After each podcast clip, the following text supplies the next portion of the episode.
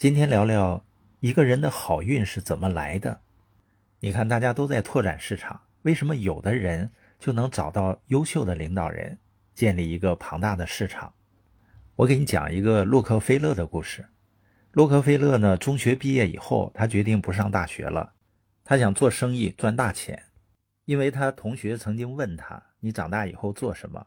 洛克菲勒毫不犹豫地说：“我要赚到十万美元。”那时候，十万美元是一个非常庞大的数字啊。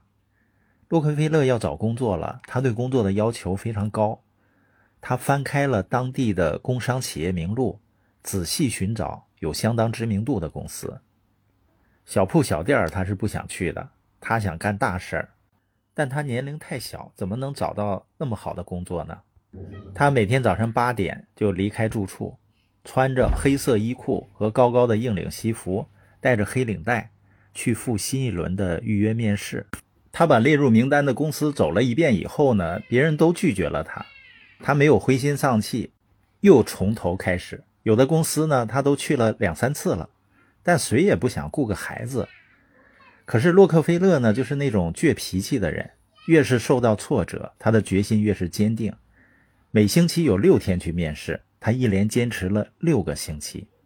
终于呢，有一天，一个从事农产品运输代理的公司雇佣了十六岁的洛克菲勒，让他记账。他后来表现得非常好啊，就赢得越来越多的机会。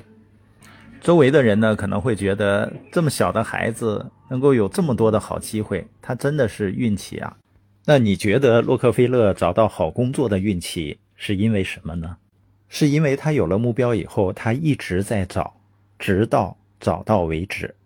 其实任何领域都是一样的，只要方向对，路径是对的，你一直向前走就是了。